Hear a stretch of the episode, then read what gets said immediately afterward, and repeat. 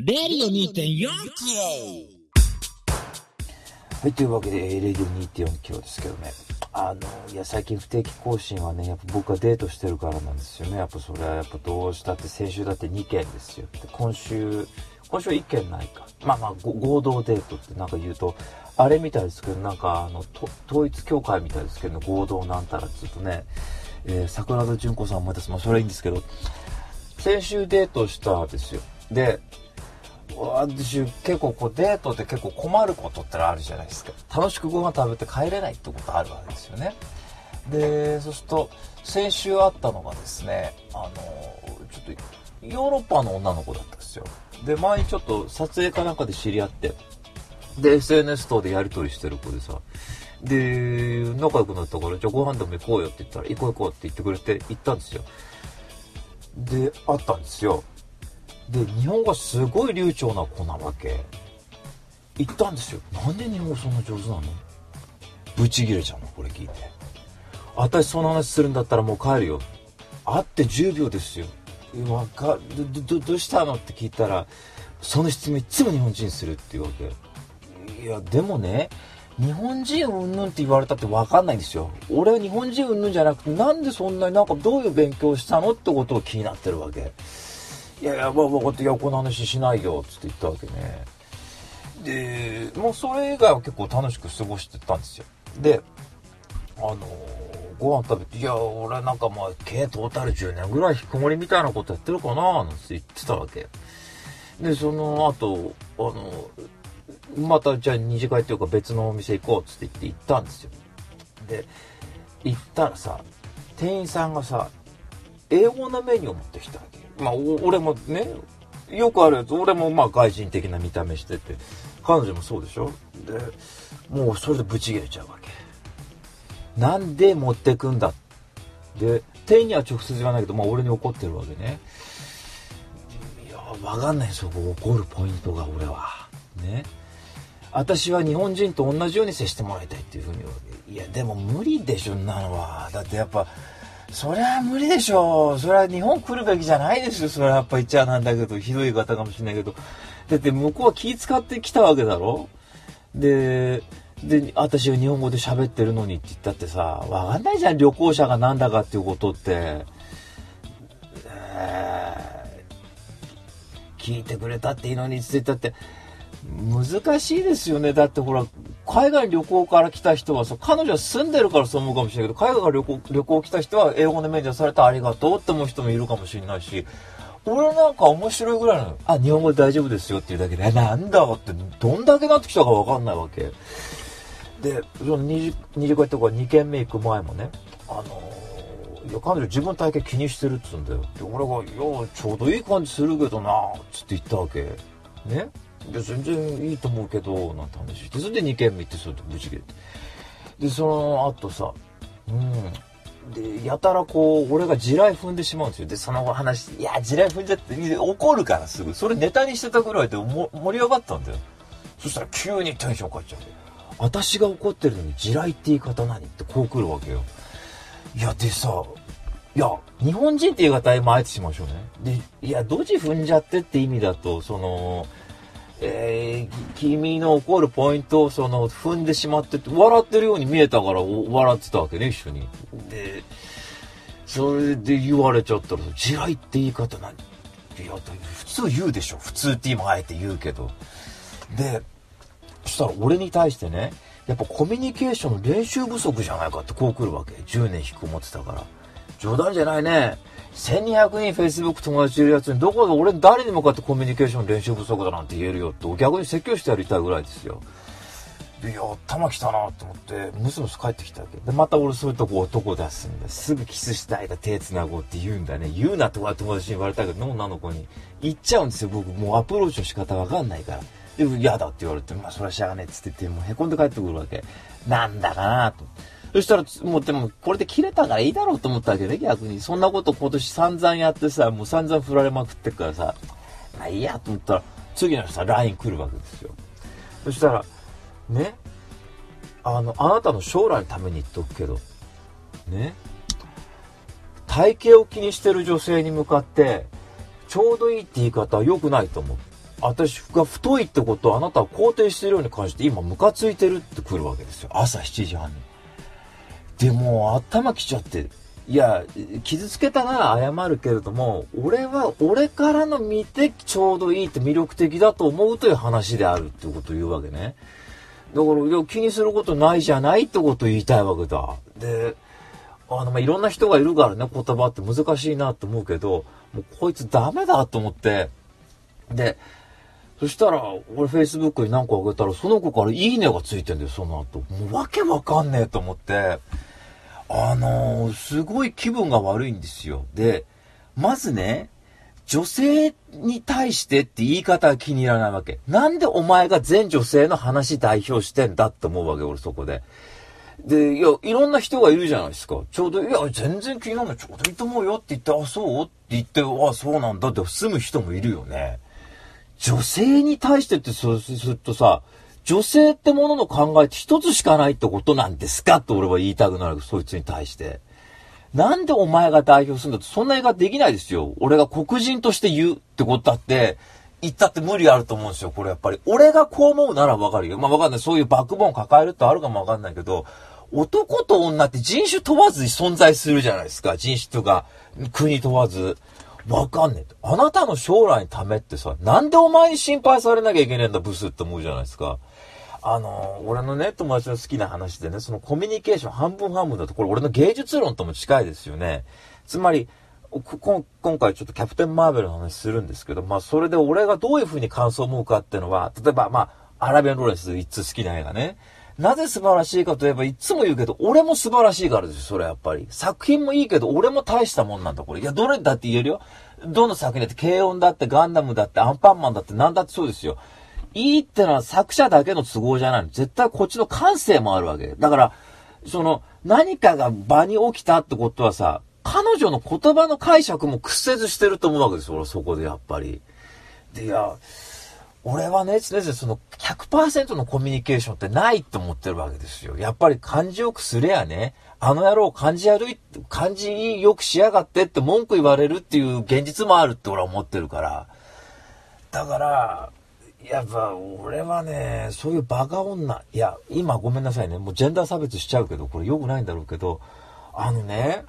いやもういいや、怒られてもいいや。俺白人の女ってバカなんじゃないかと思ったの、それで。あの、どうでもいいことで悩んでますよね。あの、なんか、いや、お前の話じゃないよってことで、いちいちそこで女性としてそんなこと許せないとかね。いや、女性としてって人間としてならわかるよ、それやっぱり。男だってジェンダー差別受けるわけだ。男だから金払えとかね。男だから多くここ払えって言われたりとかするわけでしょ家庭入ったら女を支えろとか、家庭を支えろとかさ。それだって差別じゃないですか、立派な。イメージ植え付けられてるってことでしょまあ、実際男と女で給料格差があるってことは現実としてあるかもわかんないけども、納得いかないんですよ。ムスムスしちゃうわけ。なんだかなと思って来るのよ。まあ、デートしないですけどね、もう。で、そしたら、次の日さ、あの、別の女の子デートするんですよ。むしゃくしゃしてる中。で、彼女はね、あの、ちょっとキョンキョンっぽいんで、キョンキョンちゃんっていうあだ名つけますけどね。渋谷で会ったわけ。さっき本番前でもちらっと喋りましたけどね。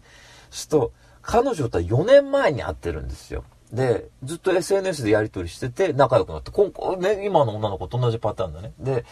じゃあちょっと、あの、ご飯でも、つって言ったら、あ、行こうって言うわけ。でも彼女は、彼氏さんがいらっしゃる。ね。いらっしゃるんだけど、だからもう俺今回男出すのやめようと思ったわけ。なんかすぐ手繋いだとかキスしたいとかっていうのはやっぱり、あの、友達としてまず言おうと、人として好きかどうかがまずとっても重要なポイントだって気がついたわけ。ね、付き合うとかエッチするにしたって何にせよさ、人として居心地いい人がいいなって分かったわけです、そこで。変なさ、部数にモテたってしょうがないんですよ、俺。いや、落とすスキルもないしね。な、性格おかちめんこだったってつまんないじゃん、もし付き合ったって今後。毎回喧嘩するような女嫌じゃん、なんか。いい天気だね。なぜ、なぜこれがいい天気だと思うの？とかさ。そのヨーロッパの女の子ね、言ったのがね、でもモテるでしょって可愛いからって言ったら、モテるって意味の定義を教えてってくるわけ。もうこんなめんどくさい話あります？ねえ。そんな哲学いらないでしょ。そういうことじゃないでしょ、哲学って。会話できないですよね、もうこれ。いや、つまりって、えー、コーチさんが今言ってますよ。会話できない。いや、もうコーチさんおっしゃる通り。なんか別にさ、いちいち悪意持って解釈してったら人との会話って成り立っていかないですよね、なんか全部。皮肉をあなたは言っているとかさ、いやいや、言ってねえんだけどっていうことなんじゃん、なんか。で、そしたら、あ彼女言ってたね、やっぱその、メニューすぐ持ってきて外人だと英語で話しかけてきて、日本人も甘やかされすぎだっていうわけ。あのね、大ちゃんと言ったわけで、白人の女バカだって言ったのそこでね、あのー、いや、大ちゃんが言うのが、その、大ちゃんの奥さんもね、あの、箸の使い方上手ですねって言われるだけで怒ってるんだって。そしたら大ちゃんが、お前バカだって言ったんだって奥さんに対して。向こうはな、つって言って、単純にすごいねって意味で言ってんだよ、お前に対してって怒ったんだって。天気の話と一緒だよ、つって言って。全然違う文化でね、そんな風にこう馴染むっていうのは大したもんだっていい意味で言ってんだ、向こうは。なんでそんな風にいちいち解釈すんだって怒ったらしいんだよ。だいや、俺もそうだよね、日本語上手だね。向こうが怒って、それ、組合に言ったんですよ。怒られちゃって意味わかんねえんだって話したら、いや、その子もそんなに怒るぐらい言われてんだったら、なんかいい切り返し方学んだらいいのにねって言っててね。いや、そうだよなって、さすが組合の年の子だと思ったけどね。で、大ちゃん言ってたのが、白人帰れだとか外人出てけなんて誰も言ってねえだろうっていうわけ。で、そこ、そういう話をしてないのに、いちいち怒ってるっていうのはちょっとわかんねえや、つって言っててさ。俺もそうだ。で、あ、いや、話戻すと。で、その、彼女4年前にキョンキョンちゃんと会ったじゃないですか。で、あの、最初に彼女がこうカフェに着いてたわけね。そしたら、彼女4年前に話してた話って何だって言ったら、当時、ちょうどツインピークス見てた頃に出会ったんですよ、確か。で、そしたら、ツインピークス好きでさって言ったら、私も好きっていう話になって、それで、すごいインパクトが強かったわけ。で、デビッド・リンチでさ、イレーザーヘッドとか好きで、わわ、まあそういう女の子はいますけどね、もちろんね。でも趣味が合うから好きなわけで、趣味っていうかいいなと話しても楽しかったし。で、そしたら、早速その彼女でさ、久々っていう話もせずさ、椅子座ってるとこバーって言ってさ、ねえねえ、キョンキョンちゃんさ、スインピークスの新シーズン見たいきなりそれでぶっ放すわけですよ、話を。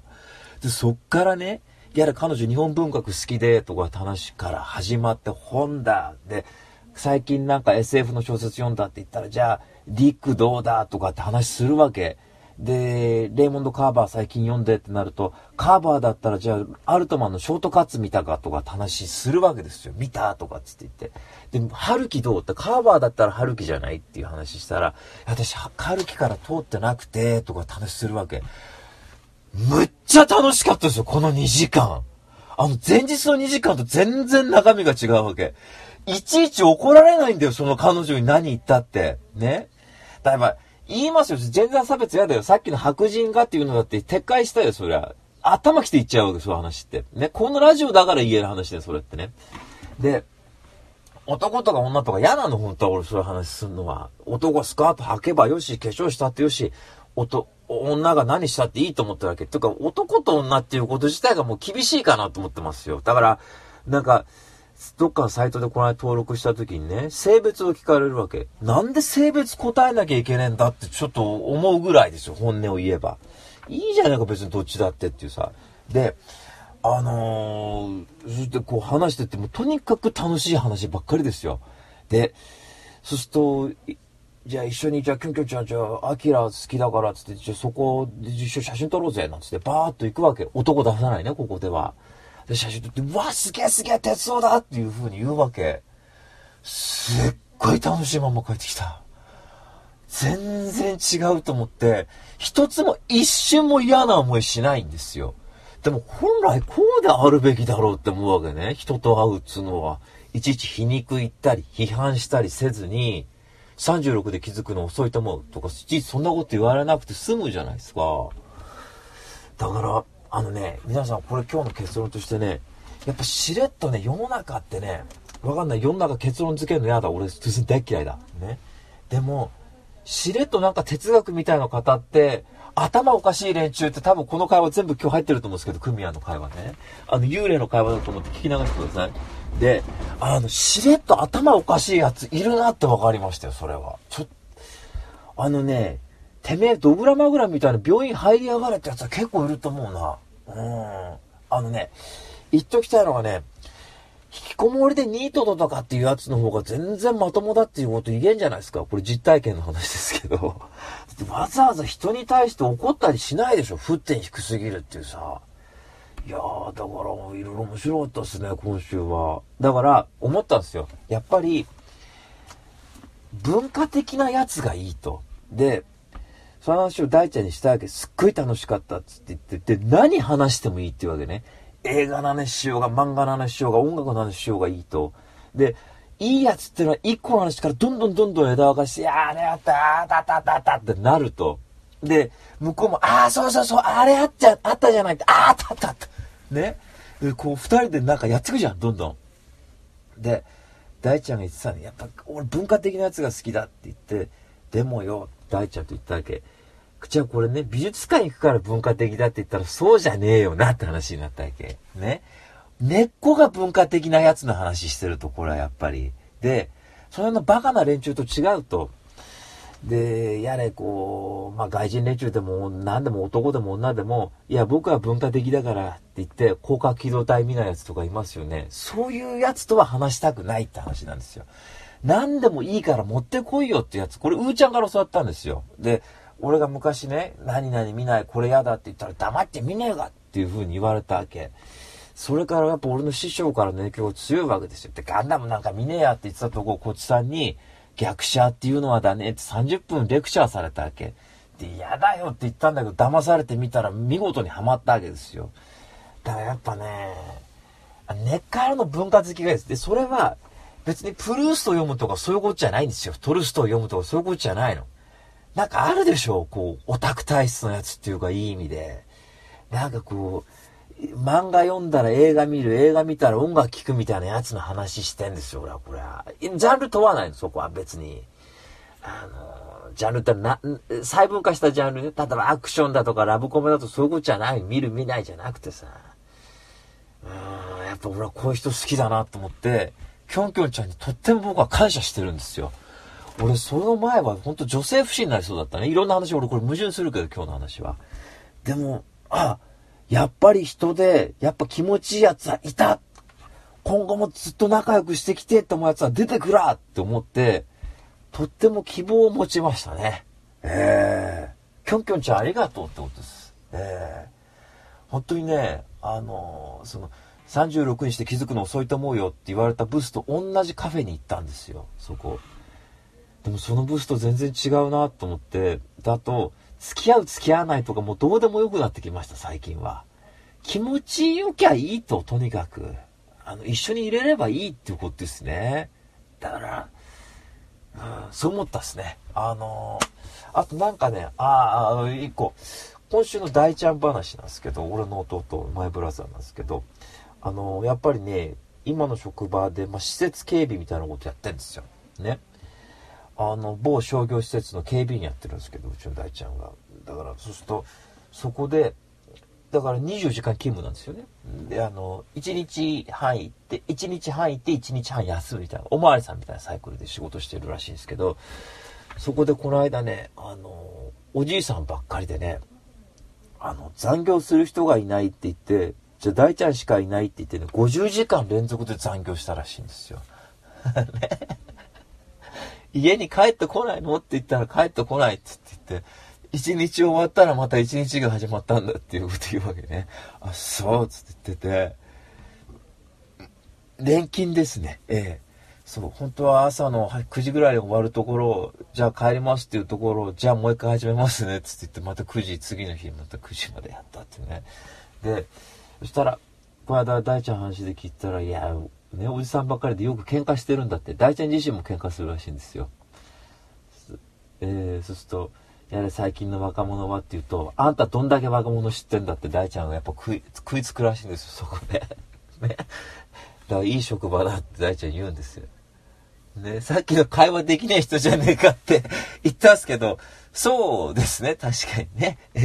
うちの弟もそういうとこありますけどね。で、そしたら、まあ、うちの弟弥生顔だから許してくれってとこなんですけど、そしたら、この間、職場で A さん、B さんっていうのがいるらしいんですよ。で、あの、A さんが上司で B さんが部下らしいんですけど、A さんが見回りしてたら、B さんがなんか、地下室みたいなとこで寝てたらしいんですよ。ね。おじさん2人、ね。多分5、60代のおじさん2人。そしたら A さんが、おい、お前ここで寝るなって言ったらしいんですよ、B さんに。B, ね、B さんがむくっと起きて、あんたに言われる筋じゃないって言ったらしいんですよ。ね。うーちゃんがあるわって言ってるけどね。そしたら A さんが、なんだこの野郎ってそこで匿名の展開になっちゃったって話。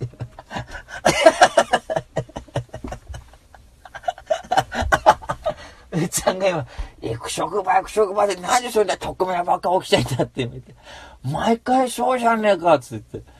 ありましたよね。うん。あの、挨拶がぶっ殺してやるっていう職場もあったしね、大ちゃんね。挨拶で。そういうところで大ちゃん行きますからね。やっぱぶっ殺してやるとか、なんだバカ野郎っていうね。で、おじさん二人喧嘩してんだって。あんたに言われる 筋合いないって、いいですよね、これちょっとね。で、あの、えー、むちゃくちゃ、むちゃくちゃありますけどねって今言ってますけどね。いや、おっしゃる通りでね。で、でもやっぱ、こういう風に注意されていけば、切れちゃうってやっぱいいなと思って、元気があっていいとって。で、そしたら、これ大ちゃんが、あなんかこう、なんか、ぼーっとしたらしいんですよ。あの、見回りっていうかこう、ね、こう、スタッフさん入ってくるとこのこう、控室みたいなとこでこう、スタンバってたんだって。ああおはようございます、おはようございますとこうやってたんだって。そしたら男の人が急に来て大ちゃんに向かって「お父さんお父さん え？お父さん」ってなってたやつでね「え？っ?」て言ったら「いやあのあなたのお父さんに会いましたよ」って言ってそしたら海外の出張に行った時にうちらの親父今海外にいるんでえ偶然うちの親父に会ったんだってその人が。で、名字が一緒で、つって言って、で、うちの息子はどこそこで働いてんだって言って、ああ、知ってますって話になって、それで、お父さんって言ったんだって、大ちゃんに。偶然会いましたよ、あんたのお父さんに。と、あ、そう、つって言って。でも、びっくりしたんだって、急に挨拶もなしに、お父さん、お父さんって言われて。怖いでしょ。で、俺だったらね、いや、怖いけども俺だったら想像力豊かだから、お父さんって言われたら、未来から息子が来たのかなって思っちゃいそうだって話したんですよね。なんか時をかける少女とかそういう感じになりそうだと思って、ああ、そうって俺なら言っちゃうっていう話して、言うわけないだろって大ちゃん言われたんだけど、そういうことあったらしいですよ。偶然。ええー、出だしがいいですね。あの、関根勤さんが昔空港でこう、搭乗手続き待ってたらいきなり男の人にポンポンって背中叩かれて、振り返ったら、日に日に新たにえ？日に日に新たにって言われたんだって。日に日に新たにって。そしたら、なんすかって言ったら、関根さん日大なんだけど、日大の母校いきなりそこでこう、たい、なんつうの、歌詞をそこで いきなり言われ出したって話と近いですね、これちょっと。一瞬言われてもわからないってことあるらしいんだけどね。そう、でもいや、お父さん、それは結構いいなと思って、そういうことがあったらしいです。なかなかだから濃い職場ですね、今回もね。えというわけで、えー、皆さんもですね、どうか50時間残業とかちょっとすると大変なことになりますから、えー、あのー、どうかしないようにですね、これは一つ、えー、よろしくお願いいたします。はい。というわけで、えー、こんな感じで僕の一週間で、もう怒りと笑いと涙のもう僕の一週間でございました。続きました。レビュー2.0キロインダハス。新しい情報、それは常に我々の身近にあるもの。身近にあるもの。レディオ2.0キロ。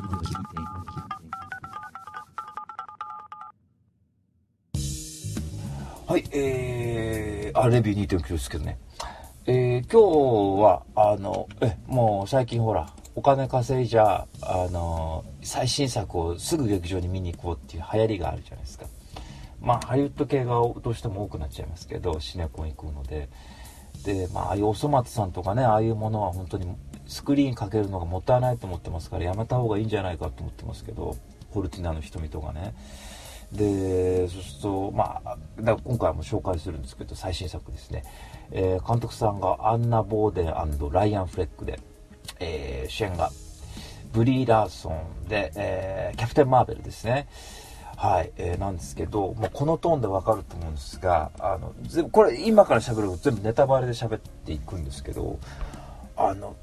あ面白くないから見に行かない方がいいっていうことをまず言っときたいですね。あの、100点満点で言ったら30点ぐらいの映画だったと。まあ実質満点ですよね。だからまあね。で、そうすと、あのね、何が面白くないって、まあ、要は、あれなんですよ。今までまあ、キャプテン、マーベルシリーズあるじゃないですか、いろいろ。で、今度4月26日に、あの、一応、まあ、一つの区切りと言われる、こう、エンドゲームというのが、まあ、やるわけですよね。で、そこに向けてみんなこう、盛り上がってるんですけど、あのー、で、その前の話になるわけなんですけど、すごくその、でもアベンジャーズの中でもこう割とこう過去に戻る話というか、まあ、アベンジャーズはこう割と2000年で、まあ、こう2000、今こうオンタイムの話、多分2020年とかそんぐらいの話だと思うんだけども、一気にここで90年に話が戻るんですよ。で、そうすると、あのー、こうね、あのーいるんですよ。バースっていう女がいるわけ。でその女はクリーっていうその宇宙にあるその星？あ星の原っていう星のクリーっていうそのあクリーっていう星か。にいるそこで特殊部隊に所属してるわけだからいろんな任務をこなすんですよスーパーマンみたいなもんですよなんか強いんですよバンバンバン敵はつけてるわけでそれがあの敵に捕まってこう過去の記憶っていうのを自分が一体どう、なんかフラッシュバックする記憶がこうあるわけさ。で、一体自分は何者なんだって記憶喪失の状態でこのクリーっていう星にいるわけ。で、クリーに住み出してからの記憶しかないっていうわけね。それが敵に捕まってこう、記憶をこう操作されてるうちにこう昔のことをもっと鮮明に思い出していくんだよ。で、それで、あの、宇宙船でバシバシやってる間、こう、地球にたどり着くわけ。で、どうやら地球に自分のルーツがあるんじゃないか、みたいなことが分かっていくんですよね。でそれでまあどうなるかというお話なんですけど要はあの昔の自分を思い出すってだけの話なんですよこれって。でだから本番前に言ったのがあの画集院達也みたいな話だとあの画集院達也知らない人ちょっと見てもらいたいんですがあの郷ひろみのモノマネする人であの「千と千尋の神隠し」で声優さんやってたりあとなんだっけあの桃尻男とあ、サメ肌男と桃尻女とか出てたあの役者さんですよね。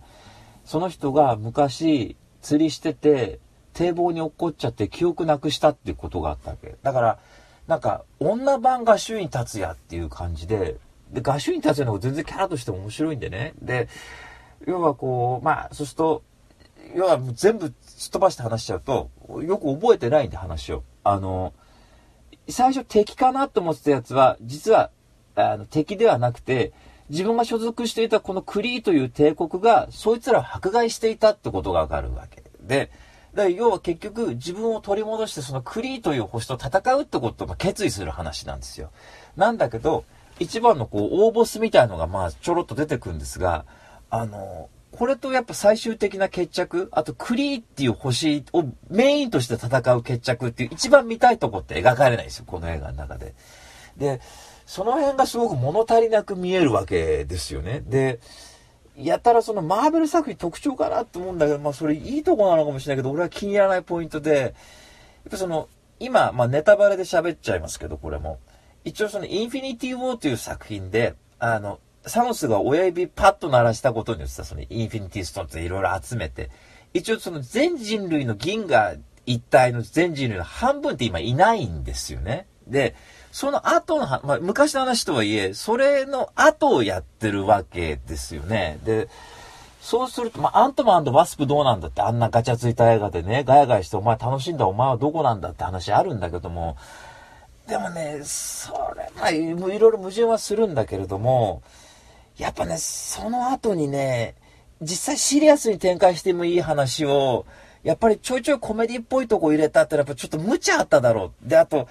これね、やっぱポリコレって言い方よくしますけど、ポリティカルコレクト政治的に正しい決断っていうことだって行動とかってことかなと思ってるんですが、やっぱこれ、マーベル史上初めてのその単独の女性ヒーローの作品でもあるんですよね。そうすると、いつも言うけれども、あの、否定できないんですよ、これって。あの、否定しちゃいけないんですよ。否定するイコール女性進出に反対かっていうことになりかねないわけ、こういうのって。リベラルの辛いとこだよ、これって。俺なんかリベラル気取りじゃないので、気取りって言い方よくないけど、この映画は女性のその進出ってとこは素晴らしいけど、つまらないものはつまらないっていうふうに言っていい。それで切り捨てちゃうから。っていうか、女性のヒーローものっていうのはそれこそ、まあ今、ウィキペディアちょっと見ながら喋ってるんですが、その単独主役って言って、エレクトラっていうのがあったね。これ俺結構好きだったけどね。あの、デアデビルって映画からスピンオフの作品でしたけど、これはちょっとあの、今のところのその、マーベル・シネマティック・ユニバースとはちょっとあんま関係しない話かなっていうふうに思ってますけど、とかまあ、ワンダーウーマンって傑作があった中でね、その、まあ、僕にとっては傑作なんだけど、あんま周りで評判良くないけど、あのー、そうするとさ、なんか、女性でうんぬんっていうことでドンと言われたってさ、なんか頭でっかちな感じするんだよな、この映画って全体的に。あの途中で、その主人公はまあ、パイロットで昔戦闘機乗りで、その、あの、事故によって、そのす、すごい超人的な能力を得たんだってことが過去ってわかるわけ。でもさ、そんな過去なんてさ、予告編の2分で大体そういう話かなと思ったらそういう話だったんだよ、これって。俺が映画よく見てた時期があるから別に新鮮味感じなかったのか、何かこう新しいものをっていう発想があったのかわかんないけど、でもその女性っていうことを、その、うちの弟の奥さんと一緒に見たんだけど、あその音楽のチョイスとかも結構その、ガールズパワー的な音楽の使われ方が多かったんじゃないかっていうふうに言うわけね。俺はその辺気づけなくて、これ一応95年の話になってるんですけど、割と90年代的なアクションとか、90年代の文化ってもの結構こう、あの、表現していくんですよね。だから、過去を思い出して衣装を変えるなんてところはなんかターミネーター2っぽかったりするような気もするし、だけど、だったらターミネーター2見るよっていうことになるですよね、やっぱ。で、あのー、その、クライマックスがない作品だっていう印象が強い。で、そうすると、今更ながら出し惜しみしてるわけですよ、さっき言ったように。で、結局犯人、大元の悪ボスって誰だって言ったら、仲間だったと思ってたやつが違った。これやったの10ドローなんですけど、で、そんなの別に新鮮味ないじゃないですか、別に今更。で、わかんない。他にもこう実際そうだったって言って面白いと感じた映画あるかもしれないけど、やっぱさ、主人公がすごい強大な力を持つわけですよね、これって。要は、過去の自分を取り戻してすごく強くなるわけです。あの、予告編でも見、見れるんですけど、髪が逆立っちゃってスーパーサイヤ人かよっていうような状態になるわけね。で、そうすると、戦艦一隻ボカーンってぶっ壊すようなすごい力持ってくんですよ。でそうすると、それに対峙する存在っていうのはこの映画の中でないんですよね。で、でも、それと対峙する存在っていうのは、僕前聞いてて好きな批評だったけど、やっぱマーベル作品その必ず自分のバックボーンと対決する。あと自分と同じような力と対決するっていう流れが結構あるんじゃないかって話をしていて、荻上チキさんがなんか言ってたんだけども、確かにそうかなという気がするわけね。こうなんか別のものっていうことと対決しづらいような、ガーディアンズ・オブ・ギャラクシーの2なんかも結局自分の父親と戦ったりとかっていうことあるでしょ。で、マイティー・ソーなんかも結構自分のルーツと近い、自分のルーツと関わるとこですよね。お姉さんと戦うとか、えー、まあ、ブラックパーサーだとそうかもしんないけど、結構もうそろそろマンネリに近づいてきているような気がするのと、頭でっかちだっていう話すると、そのね、思想っていうところで多分話展開しようとしてるんです、この映画。僕の印象では。で、昔パイロパイロット飛行機と戦闘機乗りで、だった時に相棒っているんですよね。で、それが6年ぶりに来て娘がいるってわけ。そうすると、また、その相棒の力借りて、その宇宙船敵だが味方の宇宙船その行こうって話になるわけなんだけど、そうすると娘がさ、母親に対してさ、ママって、もう一回冒険してきてよって送り出すわけよね。ママも OK って言うんだけど、違和感感じですよ、ここに、俺は。あの、わかんない。現実って色々あるから、なかなか一概に現実こうだとは言えないけど、まあ、父親であれ、母親であれね、自分、多分、パートナーの存在がそこは描かれてないからわかんないんですけど、いるのかいないのかってよく知らないんですが、でも自分の子供がもしかしたら自分が危険な目にあって死ぬかもしんねえって言った時に、行ってくるって言えねえんじゃねえかと俺思うわけ、そこで。行かないっていう決断するんじゃねえかと。その、昔のね、その主人公には悪いけれども、自分には子供がいるからっていうのが本音じゃねえかと俺は思うんだけど、でも多分これ思想としては正しいんですよね。あの、女性であった、相棒も女性なんですけど、女性でもそういうことをやる。で、ましてや、軍人なわけなんですけど、多分これ軍人も救ってるんですよね、これで同時に。あのー、途中でその、主人公がその、超人的な力を得る、あの、きっかけを作る博士ってのが出てくるんだけど、彼女の思想なんかは、この力を使って戦争を終結させるっていうことを言ってるわけよね。だからある意味、言えばもしかしたら暴力肯定っていうような見方ももしかしたらできるかもしれない。これ俺をよく覚えてないから、なんとも言えないんだけども、なんかね、やっぱみんなにいい顔してて、なんか結局思想みたいなことドンと言ったって、なんか違和感、ちぐはぐになってんじゃねえかっていう感じがしちゃいますね、この映画ってのは。えー、そうね。で、やっぱその、見ててね、思ったのが、女って大変だなと思ったっすよ。あのいや、男だって大変なかもしんない。矢野明子のラーメン食べたいじゃないけども。あのなんか、こういう風にね、私たちはできるとか、いちいちその拳振り上げる必要性がやっぱあんのかっていうふうに、みんながそうじゃないでしょうけど、それってなかなかしんどいんじゃねえかと思ったわけね。男の世界で今まで来てるから、男って何にも言うことない別にラーメン食ってりゃいいって話で済んでるじゃないですか。女って大変だなと思ってね、なんかそんな風に感じたね。まあ男の受け止め方っていうこともあるかもしれないけど、うん、その思想みたいなとこだけで映画構成する。それ娯楽とやっぱ相性悪いですよ。やっぱジャッキー・チェンの映画いつまで経ったって見たいですよ、それやっぱり。いや、俺はこの映画は買わないですし、まあ最後まで喋っとくと、まあ結局その、インフィニティ・ウォーで親指鳴らして人類の半分消えてった。で、その中で、最後ニック・フューリーっていう男がこう、アベンジャーズ結成のこう、きっかけが作る人ですけど、この人が消えてく中でこの、キャプテン・マーベルにこう、暗号っていうか信号を送るっていうとこが、インフィニティ・ウォーの最後のシーンに入ってくるんですけど、それが今回も入ってきて、最後はその、キャプテンアメリカとか、ブラックウィドウってまあ生き残ったメンバーですよね。ここがその信号を見てると、信号が消えて、後ろ振り返ってるとキャプテン・マーベルがいて、フューリーはどこって言ってまあ終わってくんですけど、うーん、まあそこを見に行ったんですよね。だから結局この5分のためだけにね。うん、だから予告編だけで十分ですしね、何も IMAX で見たって別にびっくりするような映像とか何もないので、まあ行かなくていいですよ。このレビュー聞いてまあ適当に見に行ったらいいですよ。あのエンドゲームをね。エンドゲームきっと面白いはずですから。うんやっぱそのブラックパンサーにしてもハマらねえっていうところでね、なんか思想と娯楽ってなんかもっと上手い言い方があったんじゃないかと。思想にがっぷり俺はそれはそれで見応えがあるだろうし、娯楽は娯楽でぐーっと突き進めばね、まあ俺が極端だからさ、見方がさ。それで勝手にこっちでストーリー考えるわけだ。こインフィニティオーでさ、その何かその親指鳴らして消えるってことはなんか、その分断みたいなことの意味合いがあるんじゃねえか、なんてことを荻上チキさんなんか言ったりすると確かになんてことを言うわけなんで、なんかこんな偉そうにいちいちガタガタ言わなくたってだね、あの、頭いい映画たくさんあると。だ黙って映画撮れってことですよね。面白い映像がありゃいいの、そこには。そこの辺がないもの。シティーハンターとこれは見に行かねえ方が俺はいいと思うんだけどね。好きな人はどうぞってことですかね。だから、俺思ったんですよ、うちはこいつ。俺きっとマーベルあんま好きじゃないんですよね。うーん、どうでもいいやっていう。まあ、いや、何言ってんだっていう、まあ、単独作品でね、いくつか好きなのありますよ。でもほら、3本に1本論って言ってますよね。俺好きなの7本しかないと。あと14本は大体嫌だなと思ってみたと。どっちでもいいってことないんですよね、大体。嫌だなと思ったわけ。ちょっとね、いや、ヒーローものみたいな話すりゃだね。やっぱその DC 最近勢いないじゃない？マークアーマンってちょっと来てますけど、ちょっと、俺なんかはやっぱさ、スリチャード・ドナーがスーパーマン70年代後半に作り、で、90年代に、えー、ティム・バートンがバットマン作って、バットマンの、そこ、の作品評価はちょっと別だけども、ヒットさせたことによってきっと今の流れがあるだろうっていうふうに俺は思ってるわけ。その、アメコミ映画史みたいなとこに詳しくないので何とも言えないけど、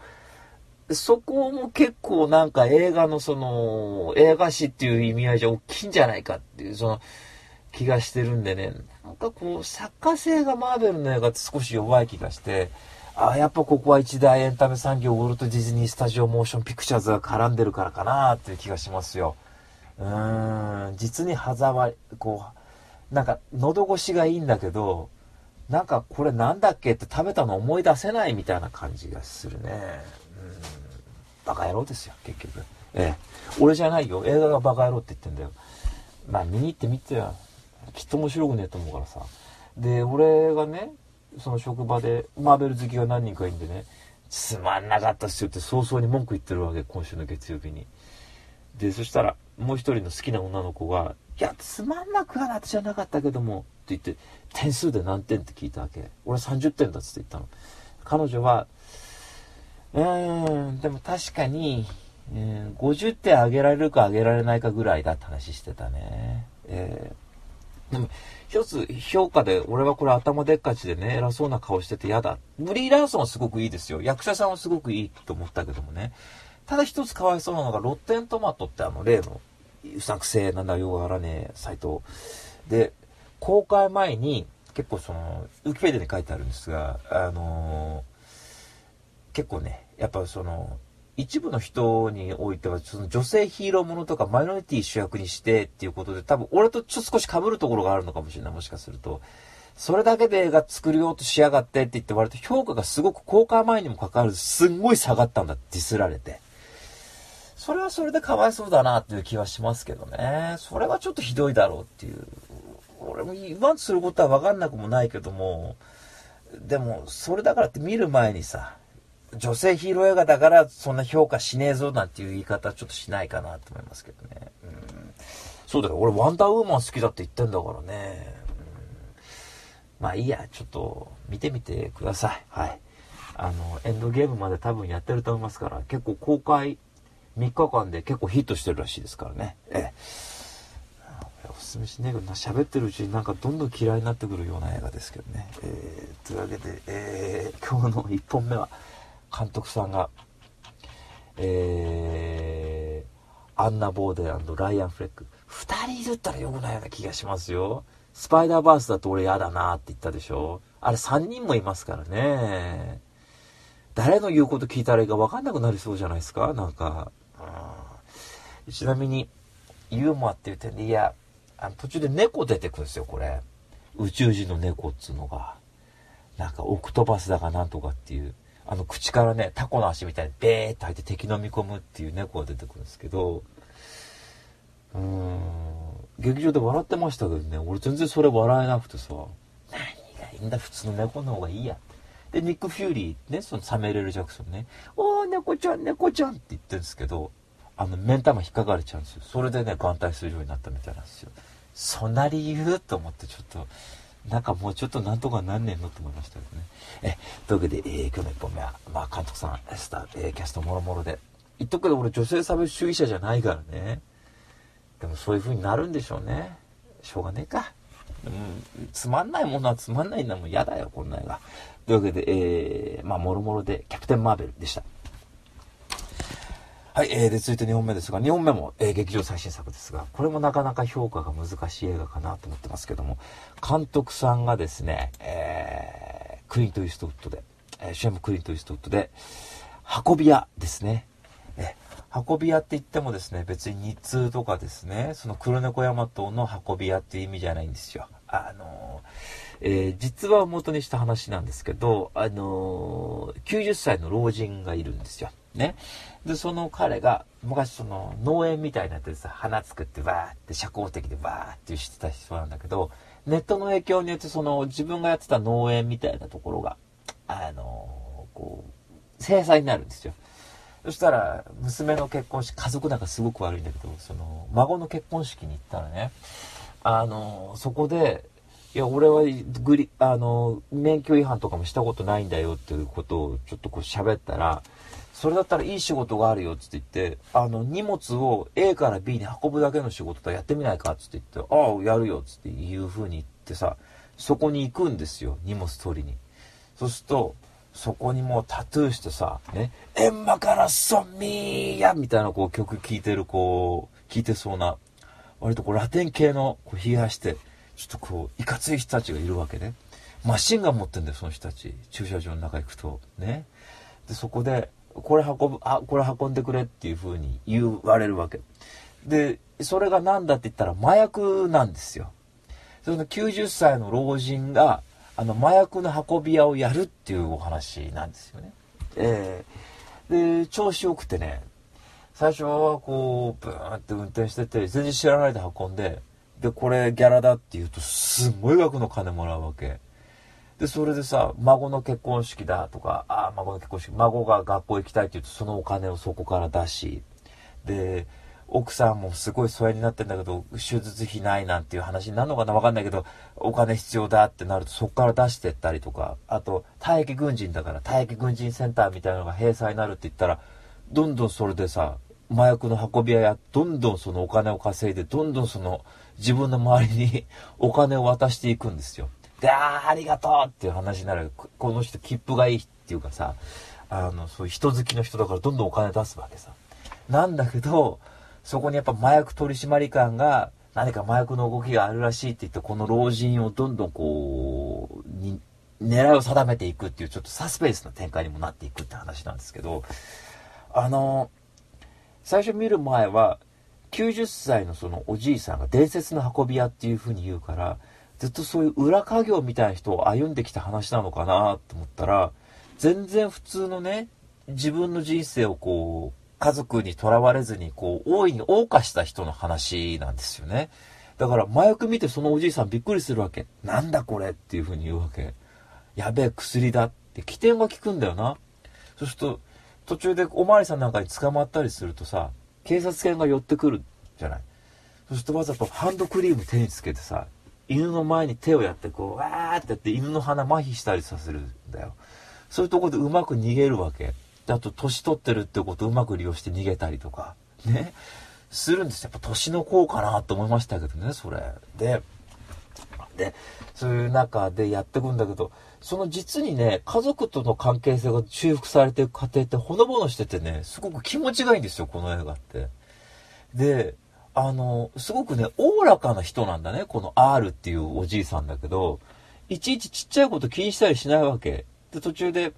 あの、ギャングのボス、アンディ・ガルシアやってんだけど、マフィアのボスが。それに招待されるんだよ。よく仕事してくれてるからって言って、平気でそこに自分の車乗って、いや、どうもどうもって言って行くんだよな、このじいさんが。で、別に相手はギャングだろうが何だろうが別に分け隔てなく付き合う。すごくね、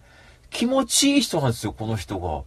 そこをね、日曜日の朝早くの回で見てると、なんか劇場中がほっこりしてくるんですよね、そういうおじいさん見てて。途中で象徴的だなと思ったのがね、黒人のね、家族が道の路肩に車止めてるわけ。そしたらパンクしたっつうわけ。それはこの R が助けるんだよ。なんだどうしたってパンクしたっつうか、な直し方も知らないのかっつってじゃあ俺が直してやる。ね？ジャッキ上げてこう直してあげるわけ。そしたらその家族に向かってさ、ね。80歳のじいさんよ。80歳、90歳の。ね。ニグロを助ける白人っていう風に言うわけ。その、向こうの家族びっくりして、あの、その言い方はちょっとあんまりよろしくないんじゃないかなと思うんですよって言ったら、ああ、そうか。これだけで済んじゃうわけ。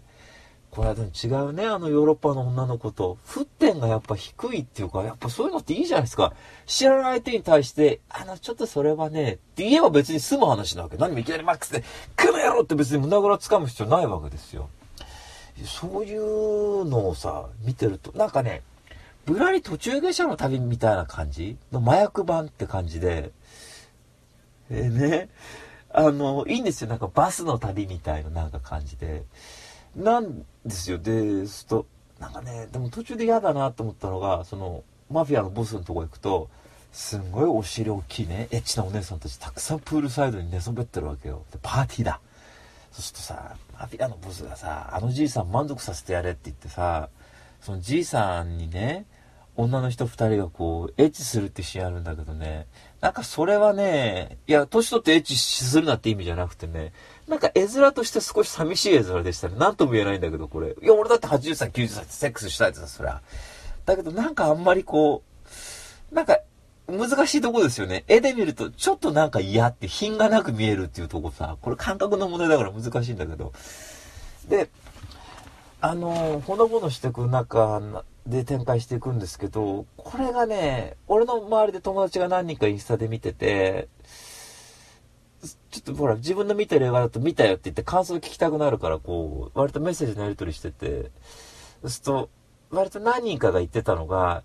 あの、最初のほのぼのしてるとこ良かったよねって話出てますね。やっぱその、サスペンスフルの展開のとことの、やっぱそこにうまいこと乗れてないよねって話は何人かとしてましたね。あ、一人の友達としてたか。まあ、とにかく、その辺がちょっと物足んないですよ、この映画。まあ、実話を元にしてて、まあ、最後どうなるかということはちょっとおとなしみにとって、とっておきますけど、別に驚くようなものじゃないんですけど、そ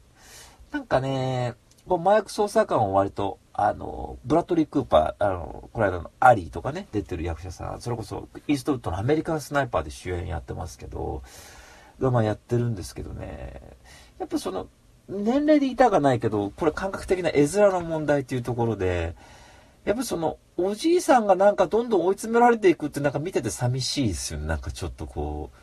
う、なんか笑ったままそこは捕まってほしいというか、こう、いければいいんだけど、やっぱこう、いろいろあるんですよ。奥さんが癌になったりって言って結構シリアスな話になっちゃうんですよね。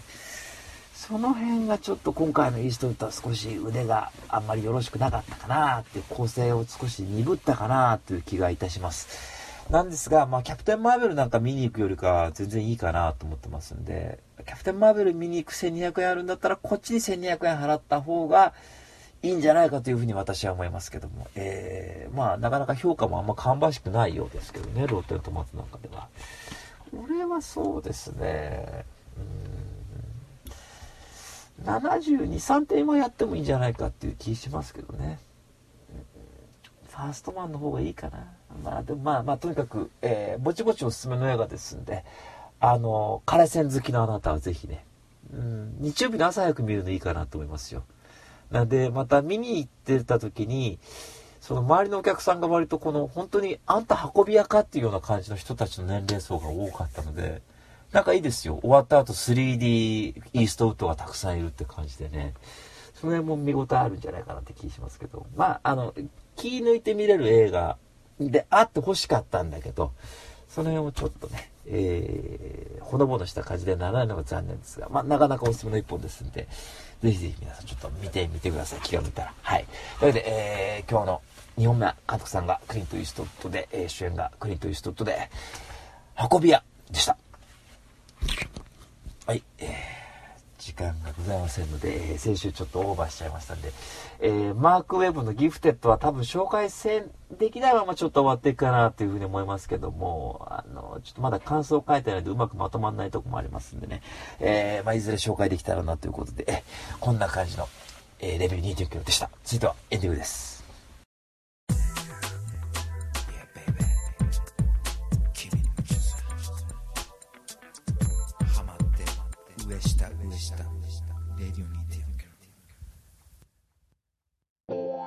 はい、というわけでエンディングですけどもね、あのー、あれなんですよ。あのー、ちょっとゲームネタになりますけども、あのー、プレイステーションストアで、あの、またセールが始まったんですよね。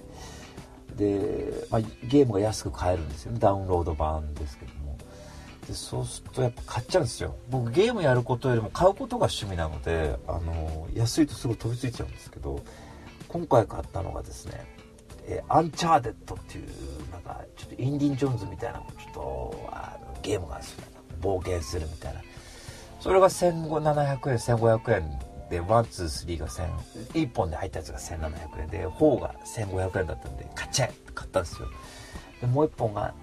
ホライズンゼロだったかなっていう、なんかね、未来の話かなんかで、こう、ロボットの恐竜がわーっと出てくるみたいなそこでこう割とサバイブするみたいなゲームをちょっと買ったんですよ。うんでもうあれなんですよね。これ YouTuber になるぞって言って編集の練習とかちょこちょこやってるんですけどそれであもうぼちぼちいけるかなっていう目処が立ったんですよようやく。でもうバイオハザード2をねこうずっとやってたんですけどもうさすがに自分で飽きちゃってほら取るためにやるから毎日クミアンがいたりすると取れなかったりするんですよ。クミアンの部屋でやるので。そうすると新しいゲーム買っちゃえって話になったんですよ。でそれが、まあ、収録日今日水曜日ですけど金曜日に出る赤狼っていうゲームがあってそれで、えー、初初投稿しようかなと思うんですよね。こっちさんがもううんうんって今言ってくれましたけどね。これをちょっと狙ってるんですよ。ということはさ今週だけで4本ぐらいゲーム買うんですよね。身一つじゃないですか。映画見たいじゃないですか。できないじゃないですか。私まだ1回もプレイしてないゲーム多分12、3本はあるんですよね。これ信じられます？これ。前だったらね、このラジオずっと聞いてくれてる人だったらね、金ない金ないって言って、1回買ったゲーム2、3年やってましたよね。それが今どうです？とりあえず安いから買っとけ。こういう生活待ってたね、俺は本当に。えー、というわけで、えー、っと、レディオ2.5キロではですね、積みゲーですね。えー、俺も積んでるというメール募集しております。あの、どんどん積んでいきましょう。あの、いずれやるんですから。そう。いずれやるときにさ、次のセール見たらさ、2000円で買ったゲームが1000円になってたらなんか失敗したなと思いますよね。なんか、なんかこう、なんとも言えない気持ちになりますけども。とにかく、え、そういうことですんで、えー、どんどん積んでいこうということですね。はい。それでは、こんな感じのレディオ2曲でした。また来週。